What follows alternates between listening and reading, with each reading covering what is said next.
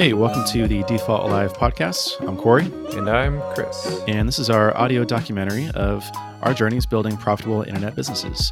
And so if this is your first time listening, you can learn more about us and get up to speed by starting at episode number 1. But if you're a regular, welcome back.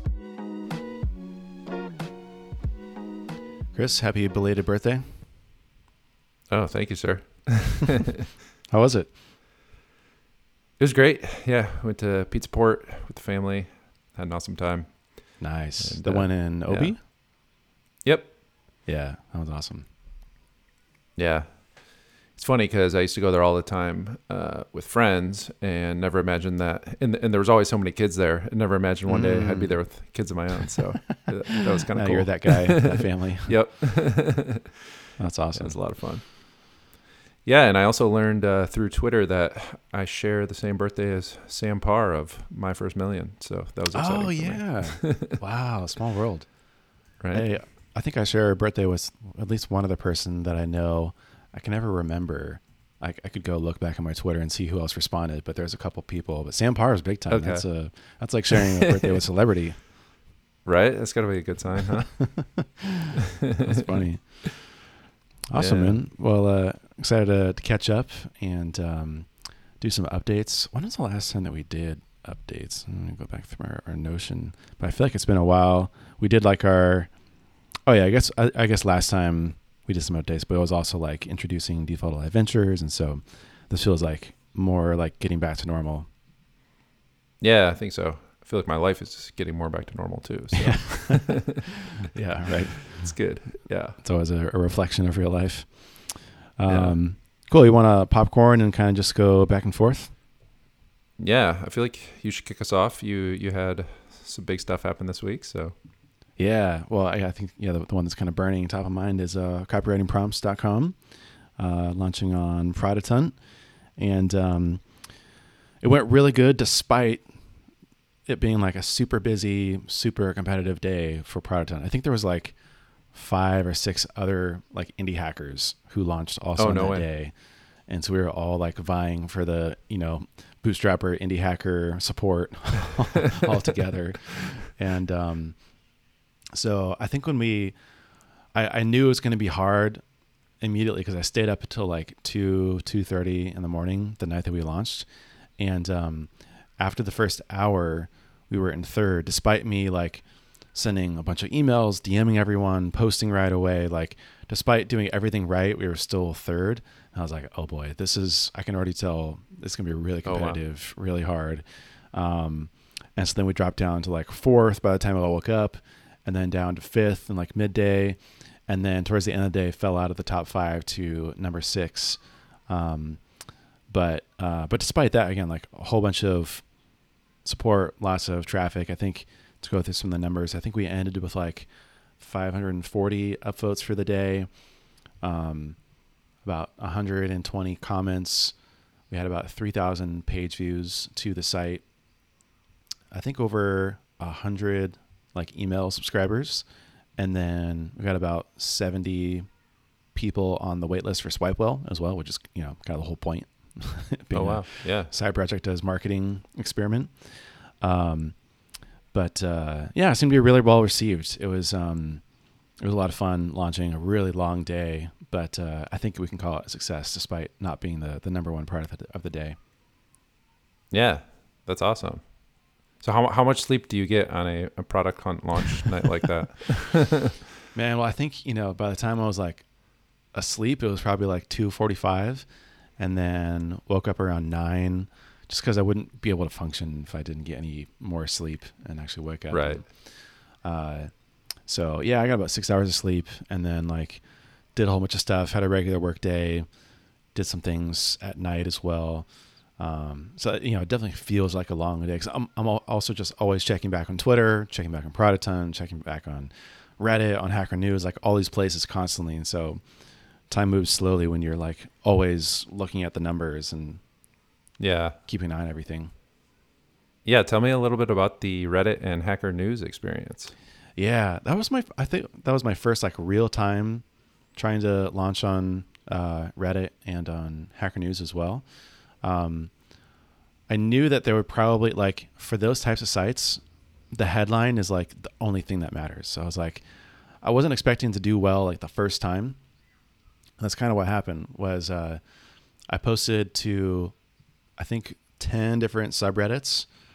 Only one of them got traction, which was on the copywriting subreddit, which is great because that was like the best one, the most relevant one. But like that headline, I tested like a couple different variations, and like that headline, I can't tell whether it was the headline or just the fact that it was our copywriting, but that one ended up getting some traction. And so that went really well. Got a decent amount of traffic from there. I think we're over 100 upvotes, and there's about 20 comments of people being like super positive and encouraging, and no negative ones, which was a big win. I did get banned from 3 subreddits, which is super random because it just seemed like a normal post compared to everything else I could see on there. Like, it wasn't just going around and like spamming it to like our entrepreneur and our startups, you know. It was like growth hacking just like randomly blocked me. I was like, oh, all right, cool. Ironic, but whatever.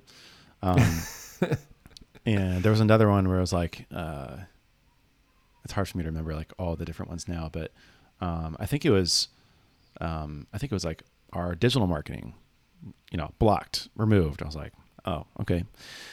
So you never really know, but it did really well. And everyone on the copywriting subreddit was really supportive. And so that was nice to see, and has some good traction there. Hacker News was similar too, because I posted it and just like immediately flew into the ether and became invisible and disappeared.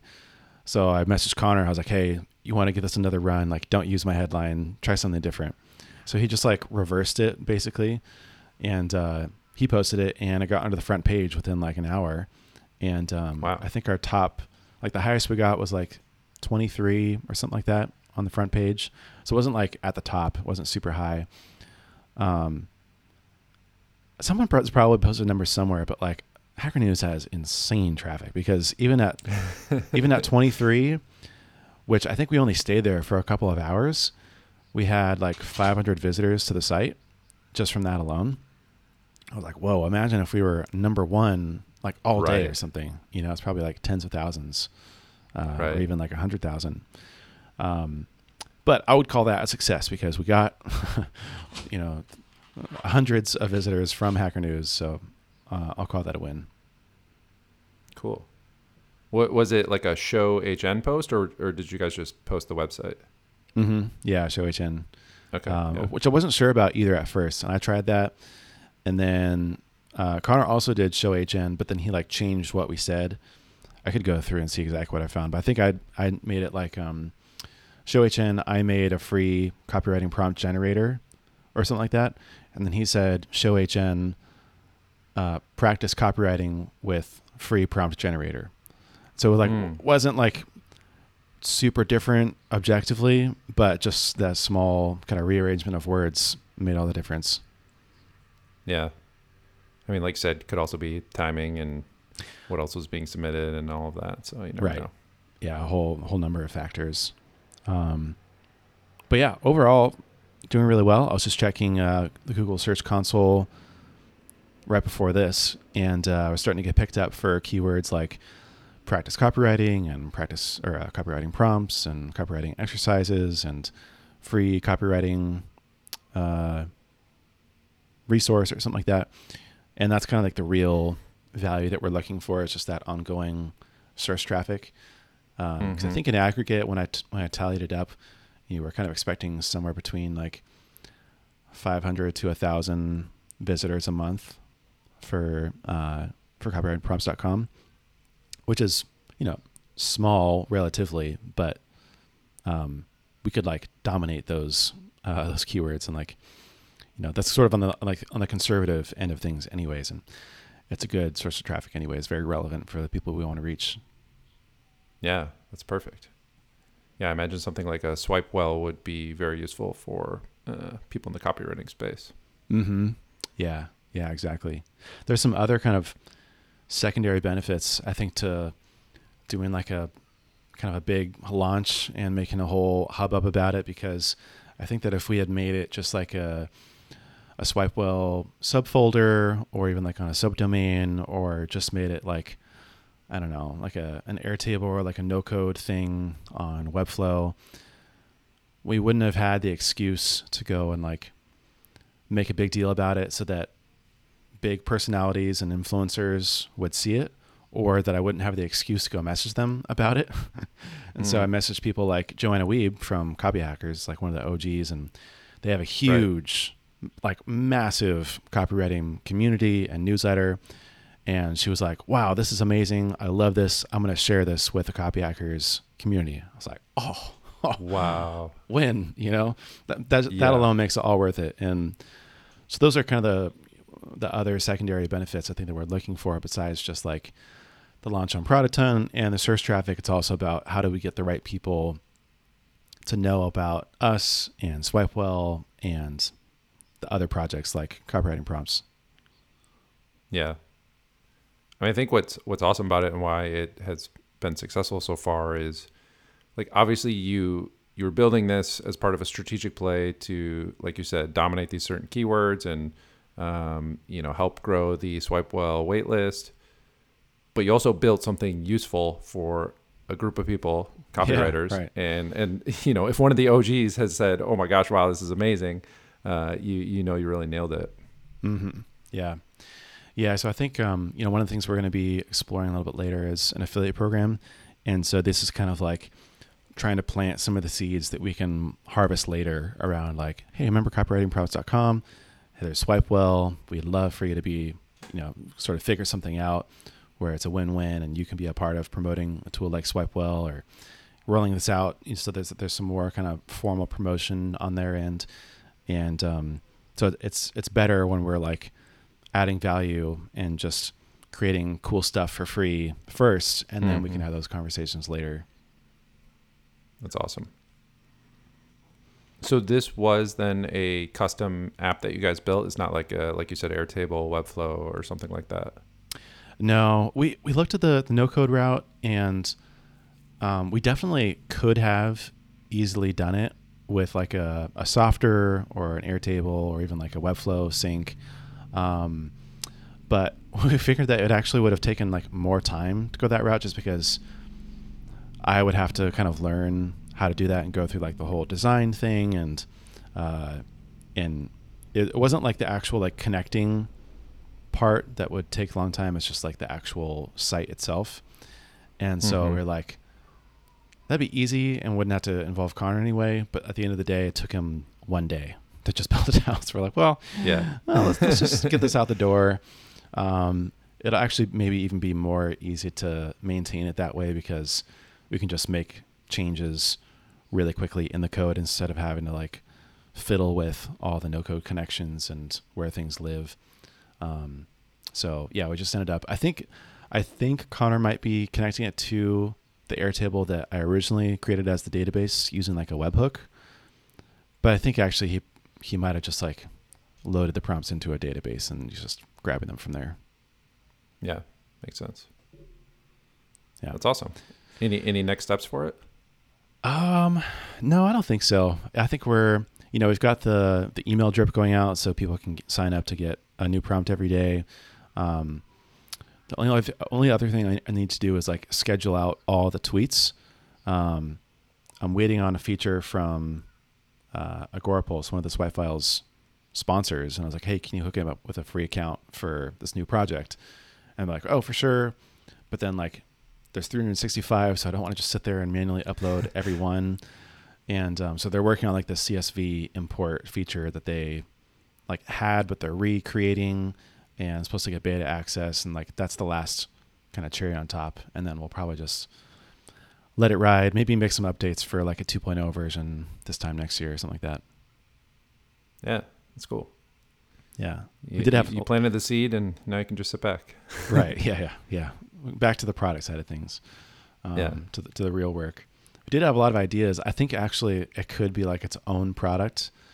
It probably wouldn't monetize super well, but there were people on Reddit who were leaving some really interesting ideas, like, oh, I'd love to be able to enter in my prompts to like save for later. And then so the person was like, oh, I'd love to be able to enter it in and like you score me based on the prompt, and like, and you know, kind of like a headway meets copywriting prompts idea, where it's like giving you advice about how to make your copywriting better based on the prompt.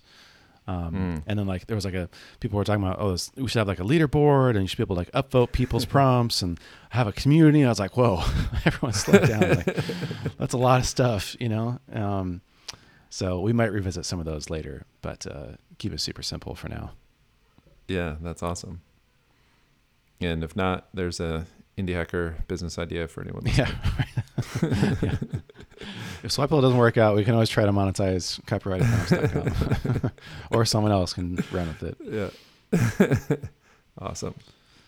Yeah. What about you? What's new? Yeah, I've been getting back in the groove the last 2 weeks, which feels really good. I will say it does seem like every day my to-do list is getting longer, not shorter. Mm-hmm. I'll crank out 3 items and add 5 more to the list. So, yeah, but it's all good. I mean, we're really in like, I would say, a creative phase right now. Noah and I are just brainstorming a lot of new ideas, and brainstorming is almost the wrong word. It's we're just riffing off of ideas from conversations with customers. I've been talking to a lot of customers recently. And it's like, it always feels so good. And I had a mentor be like, well, why don't you just schedule those calls regularly? I was like, you know, I probably should do that, because it's always like, it's like inspiring and just reminds you that like this product is, you know, providing value to people, and to hear the use cases one-on-one, it's really helpful. Yeah. But yeah, so just coming up with, I mean, like I said, I feel like we keep just adding more to the roadmap, but it's all good, exciting stuff. The one in progress feature, and I'm trying to keep it to one these days, even though I sometimes veer off, which I talked about last time, is this like basically for each, basically we're adding like a final step to the setup process that validates kind of the overall setup that you did, and make sure that we see it in support. There's just common things that people miss or maybe set up incorrectly. And we're just going to have like these final checks to go through and alert them if there are any issues. So I mentioned that last time. Of course, we have since had some major scope creep there. And now we're like, oh, we can like... There's long overdue improvements to like the final page once you've finished the setup. And it's funny, like the exact changes we're working on, we talked to a customer a few days ago, and they mentioned this being like what we're working on there, which is showcasing the power-ups better, and like more of like what you can do, not just the basic use case. They were they were mentioning how that was hard for them to figure out. And we're like, perfect. We're working on that right now. So, yeah, just kind of a general theme of realizing it's gotten to the point where it is a complicated product and there's a lot you can do with it. And we've put out some demos showcasing some really advanced uses, but there are many more ways we can better demonstrate the use cases. And so that's kind of where we're moving. Yeah. The more kind of advanced uses, and it's also kind of more fun, right? I mean, I feel like that's a difficult thing to do in SaaS, when you're like, most people are going to be doing pretty basic things, and then you have like some people who are going to be a little bit more advanced, and then like not a tiny fraction, but even less are going to be like really cutting edge. But that's also really like where the fun is, when you're like, it's cool seeing people push to the limits and kind of, you know, go to the very edge of what's possible with JetBoost. But I like that idea, right? I think that also probably is motivating, instead of just going over the same. I always like that with Baremetrics, where I'm going through really basic stuff, like here's how you filter, and then people ask me a question like, well, like, what does this number mean over here? And like my third month customer cohort, retention cohort, and how I compare that to my done. I'm like, oh, sick. Like, yes. Okay. Here's something interesting. Yeah. Let me show you. And then you kind of, you can have fun with it. Yeah, totally. Yeah. One of the conversations that spurred a lot of this, are you familiar with Relume? Yeah. Mm-hmm. That's like the component library for Webflow and stuff. Yeah. So for anyone listening that's not in the Webflow space or not familiar with it, Relume is a component library built by some third-party team outside of Webflow. It's like shot up in popularity since they launched it, I think end of last year. Yeah. And it's just, it's not really a one-to-one comparison, but you could kind of think of it like Tailwind, where it's like these building blocks that are mostly fairly unstyled. So you get like the skeleton, and then you can really make the website your own. Mm-hmm. And it has a lot of advantages over starting from like a pre-built template. So yeah, those guys, I mean, they have been absolutely killing it in the Webflow space, and really created a product that has like changed the game as far as like build times. Mm-hmm. People are building Webflow projects in 1/10 of the time using Relume. Yeah. Wow. So they use JetBoost on their component library to like allow people to search for components easily, to filter and do all of that, bookmark their favorite components. And so they're heavy JetBoost users. And finally, I don't know why I waited so long, but we finally had a conversation with them this week. And it was just, I mean, I love their team. It was an awesome conversation. We're talking about how can we collaborate more and build more of a deeper partnership. Ooh, yeah. And yeah, so super excited about that. And they are, exactly as you described, one of these like advanced users pushing the boundaries of JetBoost. Mm. And so it's kind of gotten me back in the mindset of like, oh, here's these things that they need that we either sort of provide or don't provide yet, but we can. And that's what we're pushing towards. And it almost reminds me of like the early days where like MakerPad was our biggest customer, and Ben would hit me up and be like, oh, I need this, I need that. And then I build that. And then like more and more people, would end up using the same thing. Cause he was just so in the middle of it. Mm-hmm. Cause they're like educating and teaching people like, here's what's possible. And people see that like, oh, that's sick. I want to do that too. And then they have Relume to basically just go and implement it super quickly. Yeah, it's crazy. There's actually the co-working space I go to. There's a guy that works in web. He's like a Webflow, runs a Webflow agency. Oh, really? Yeah. Randomly enough, he's the first like in real life, not at a Webflow meetup, Webflow person I've met. Yeah, that's cool. But yeah, one day he was like, dude, what Relume's doing with JetBoost is so sick. And I was like, yeah, it really is. Like, I really need to get more connected with those guys and see what we can do. So is that what spurred it? That's been a big part of it. Yeah. Yeah. Them and a few other conversations that we've had. So yeah. That's cool. Yeah. That's a really, I think that's a good analogy comparing to MakerPad and sort of like the potential of what they can provide. Just being like a big like advocate for JetBoost, but just like a really big example, like a big public example, man, that's so powerful. Yeah. And again, it's always like the best features and products that we put out come out of like real world use cases and real world requests. And yeah, we've got some stuff that we're going to start very soon that's I think gonna be real exciting for people, man. Yeah, I'm excited to hear what it is. You're teasing us. Yeah. So yeah, that's what's mostly been going on for me. Cool. A couple updates on the SwipeWell side of things. We finally passed the 1,000 people on the wait list, which is sweet to see. I think it's actually a little bit lower because we have some like unlegitimate email signups, or just like emails in general. I mentioned it, but the or I mentioned it to the maker, but we're using this like off-the-shelf tool for the waitlist to be able to share. And basically, when you sign up, you get redirected to a page where then you're encouraged to go and like refer other people to the waitlist, and you can move up the waitlist ladder, so to speak.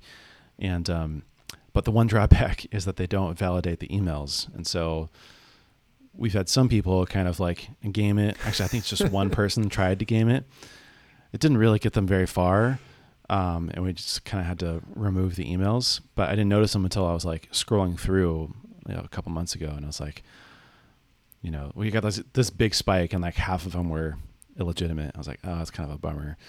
So anyways, it's over 1,000. Well, I'll take the W there, but, some of those are illegitimate. I think soon we'll be at a legit 1,000. Yeah, awesome. But sorry, go ahead.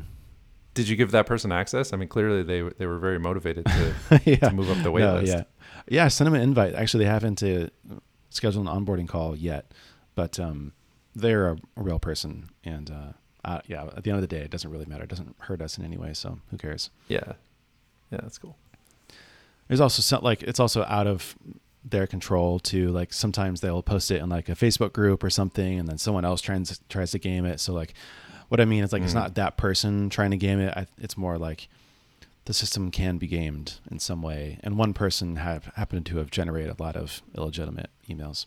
It's not their fault necessarily that we know of.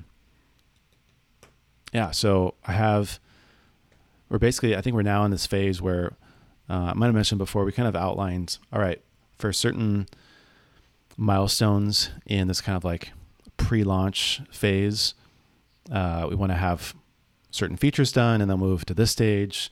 And so like the first stage was all waitlist, have to get an invite.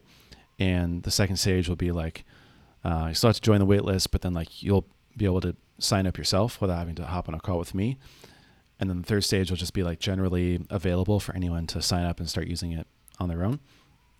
And so we're like just about to enter this like phase 2, where I schedule all the emails to send out all the like onboarding call invites through the end of this month. And then after that, like the waitlist will keep growing, but then it'll just be all self-serve after that.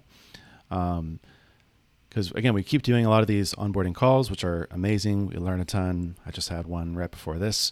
And, but like the learnings are getting smaller and smaller and like more and more nuanced. And we're hearing a lot of the same big feature requests over and over again. So we have like a super crystal clear idea of like what people want, how they're using it, what the onboarding experience should look like. Like have basically most things answered. So with that 1,000 people waitlist, I think that we're going to be able to make good use of it towards the end of the month and start rolling it out more publicly available. Awesome. Wow. That's exciting. Yeah. Yeah, along with that too, we just got Stripe all hooked up, and we basically have like a founding customer deal.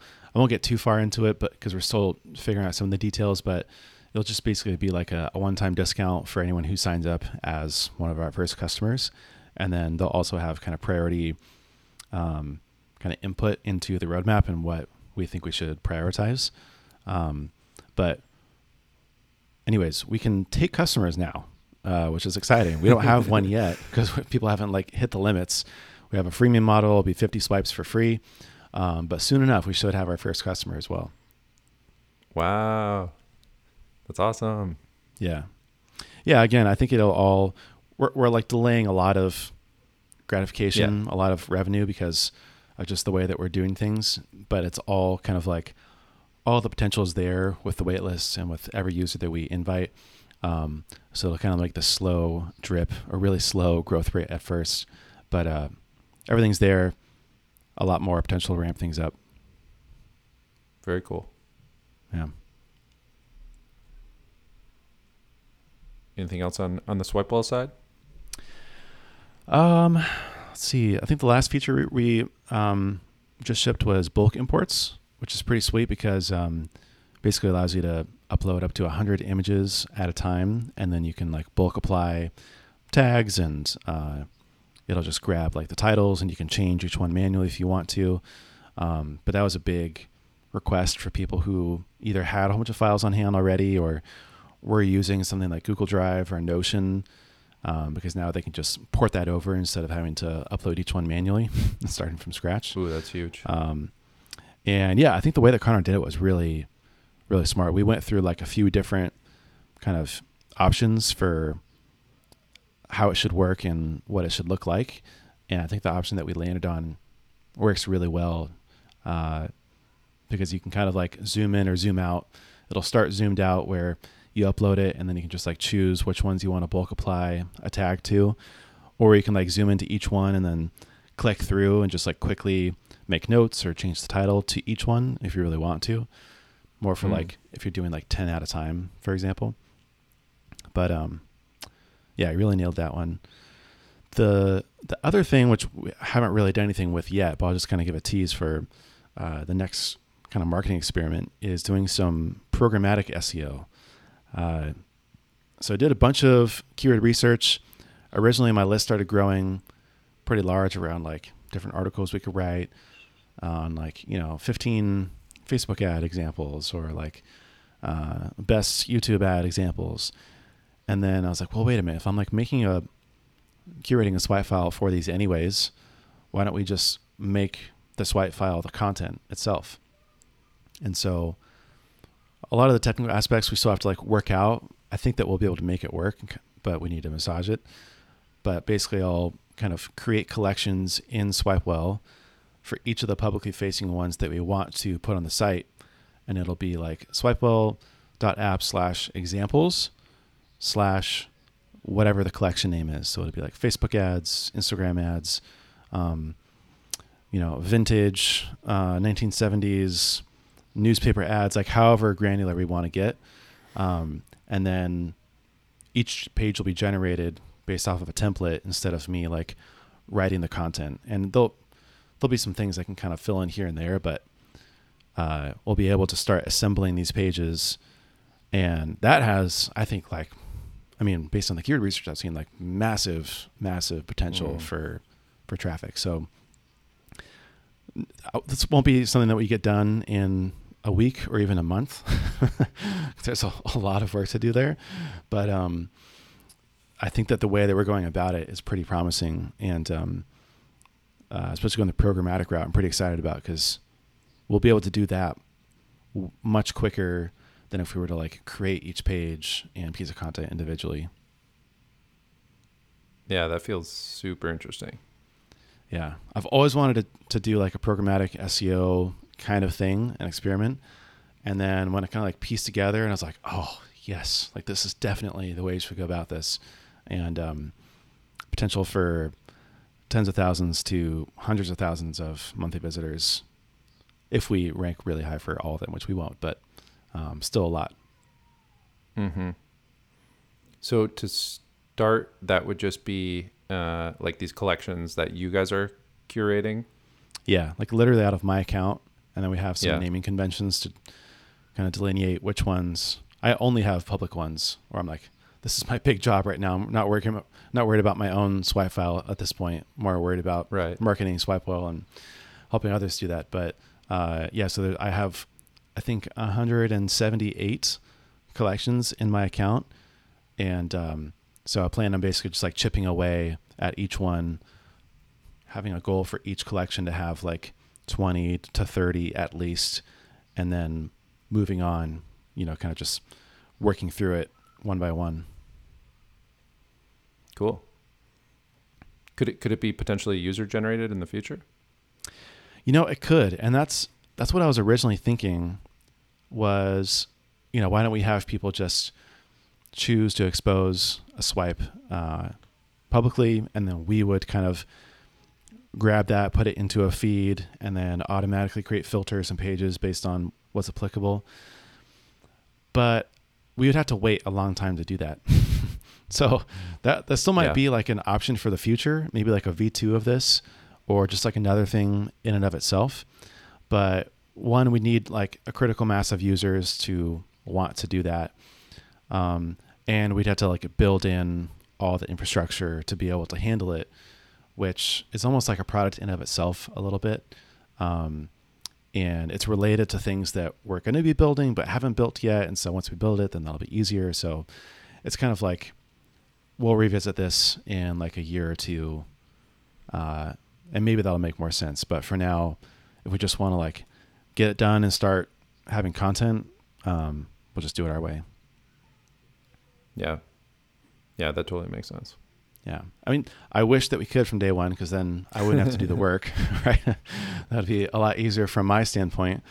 But I'm very willing and eager to do that work if it means that we start ranking for things next month instead of a year from now. Yeah. And like you said, even if it was open to all users, you would probably still have to do that work because you're going to need to seed it initially. So. Mm-hmm. Yeah. The other thing too is, you know, I think we'll probably have plans to allow people to create profiles and then make collections publicly available, or even like they could charge for them if they want to. But when we're like, if we're the ones aggregating everyone's swipes, then it kind of also brings in some hairy stuff like censorship and moderation and right. Duplicates and like all these things that are just not fun to deal with. And so this bypasses all that. Yeah. Yeah, that makes sense. Oh man. Yeah. Now my like wheels are spinning,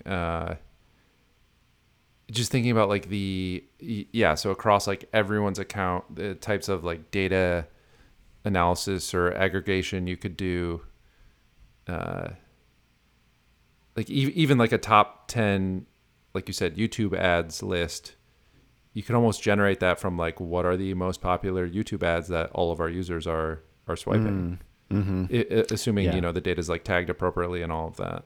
Right. Yeah. Eventually that might be a really good way to do it, where we're kind of,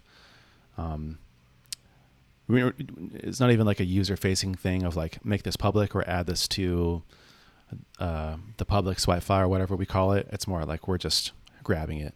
That would probably be a much better approach. Yeah. That might be really interesting. Yeah. Cross that bridge when we get there, but, yeah, for now, super excited. There's a lot of technical bits to, you know, it's programmatic SEO. So you have to have everything like perfectly lined up so that it all works right. And you do it right the first time, that you don't have to like reverse something really hairy, like a, you know, URL structure and, meta descriptions and the titles, and, you know, all that stuff we just need to have dialed in.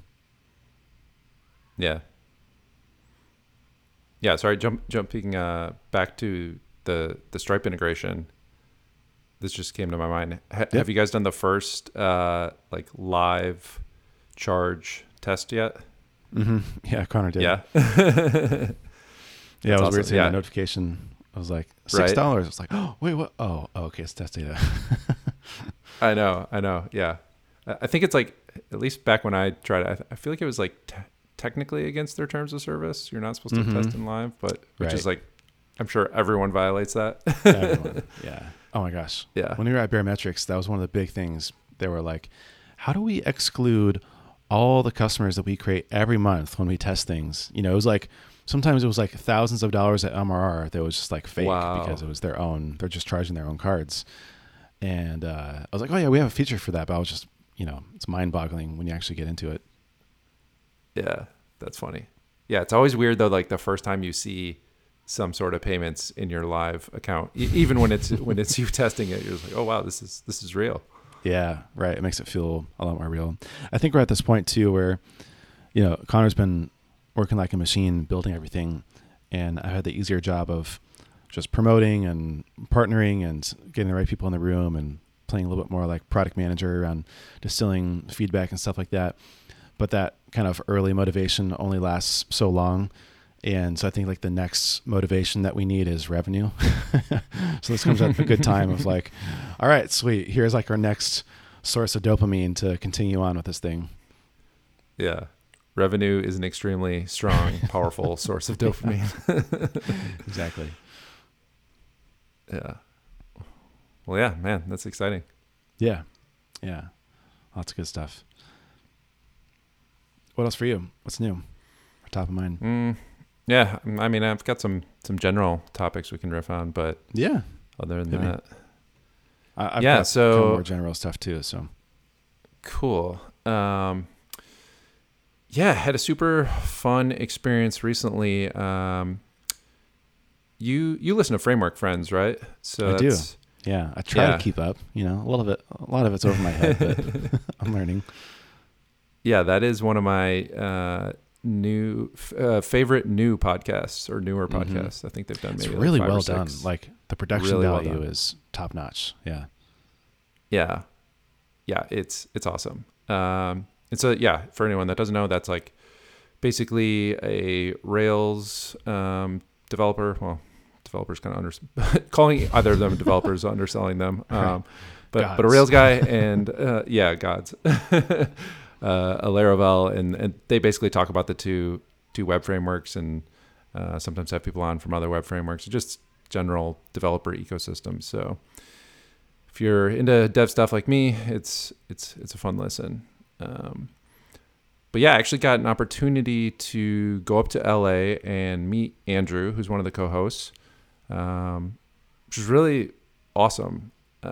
One of my goals this year has been to meet just like interesting people doing interesting things. And he like easily qualifies for that. So yeah, I've just been putting myself out there a lot more this year, and it's really, it's like, it's fun. It's been, just, yeah, it's just been awesome. And yeah, we had a great time up in LA, and he's like started this Rails SaaS conference basically out of thin air, and is putting that on in the fall and just like doing it over the top in Hollywood. And so I got to see the venue where that's going to be at, and yeah, that's cool. Like the rooftop pool and all of that. So man, yeah. Anyways, yeah, the point was like, just like actually being intentional about meeting people and like reaching out to people and being like, hey, like what I think what you're doing is awesome. Has been pretty beneficial for me this year. So, Oh yeah. Yeah. Yeah. Speaking of which, the kind of like new flood of indie hackers of San Diego folks that we've had has been really fun and really encouraging. Yeah. No thanks to you and Colleen and basically like the moniker crew. I know. But I feel like it kind of has like a new life to it. You know, it's cool seeing new faces, lots of really, really interesting people. Yeah, that's been super fun. And it's always awesome meeting a founder who's, you probably haven't seen them on Twitter or heard about their business or anything, and they're just like, they're making real revenue, and they've got customers, and it's just like there's just so many of these like indie hacker type people out there that you have never met and are in your own city. yeah, I know, it's really awesome. I want to meet more people in person too. That are inspiring, or at least similar levels, or definitely like want to meet more people that are at the next stage of business as well. Didn't make it to MacroConf. I'm actually not sure if we're going to make it to Founder Summit this year either, just with like scheduling stuff and other trips and commitments we have. My niece is getting married, and there's a whole thing. She's the same age as me. That's a whole other thing. But I've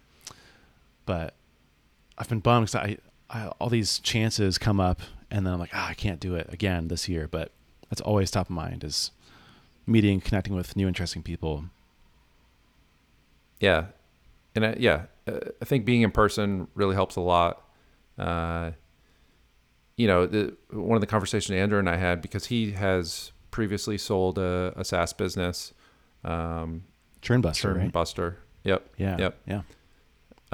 Did really well with that. And, so he, basically we were talking about some of the challenges, and I said one of the things that I've struggled with is hiring. And he gave me some good ideas around that for hiring developers. And he's hired, at this point, because he's now like CTO at a big company.